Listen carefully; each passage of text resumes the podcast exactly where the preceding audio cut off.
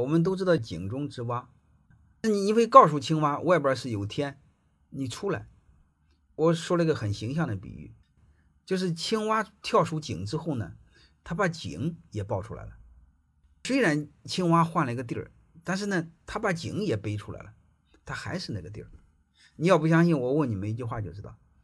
你们肯定有很多熟人在海外，但是你会发现他的圈子还是华人，就是他相当于地儿换了，他圈子没换，就是硬件换了，软件没换，这是第一点。还有一个呢，生活习惯都没改，还喜欢和一帮小学同学唧唧歪歪。我们在海外的百分之九十的人都这样，所以他和出去和不出去没什么两样。这个是我们需要思考的，这个不一样的。因为我在海外也待过一些年，所以我我建议你们多思考。你要不相信，问你们一个事儿，你就知道了。你会发现，那个美国和加拿大，一到有事儿时候，他就提供福利，提供福利就是家里有什么老人啊，有什么的就排队领。我们的有很多老头老太太就领，因为他家不缺钱，不缺钱才领。你看，基本排队基本都是我们华人，一排好几公里。其他种族的人很少。按道理说。能去那儿的老头老太太，儿子在那肯定都有本事吧？他家缺那个钱吗？他家不缺。他为什么还这么丢人的排队呢？他生活圈子没改，然后他圈子和圈子之间传播，骨子里一种很劣根的东西，就是他娘的有便宜不赚才是混蛋呢。丢人他妈丢是中国人，那赚便宜是我家赚便宜。我建议你你们很多事向王石学习。王石去哈佛学过，又在牛津待过。王石就很好的一个习惯，他去哪儿之后，他首先是吃哪儿的饭。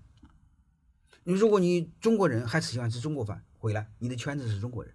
他发现有很多牛津的老师、啊剑桥的老师，华人在那待几十年，不如他半年认识的朋友多，因为他喜欢吃中餐，中餐就中国人在一起。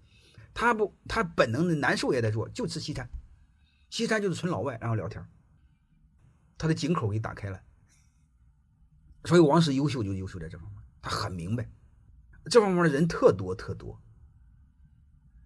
你比如我一个这个表弟，以前曾经到我外边的那个家去过，那外边家你肯定是那个各个国家的那个饭菜，你多体验体验多好呢。结果那伙计有毛病，他非要让他妈妈给他做那个河南烩面，嗯，因为嘛，这地儿换了，他所有的东西都没换。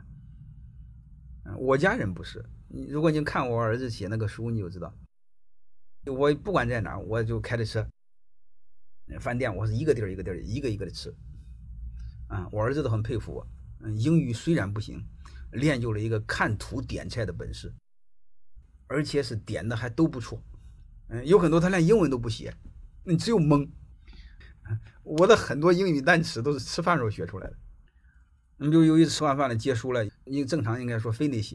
在我们英语单词中，finish 和 over 是没概念的。结果张嘴说了个 over，他们给笑死了。那 over 不就完蛋了吗？所以，然后那个语境我就知道了。那吃完饭是 finish，不是 over。吃它是文化的一部分嘛，能理解吗？我们的认知要知道。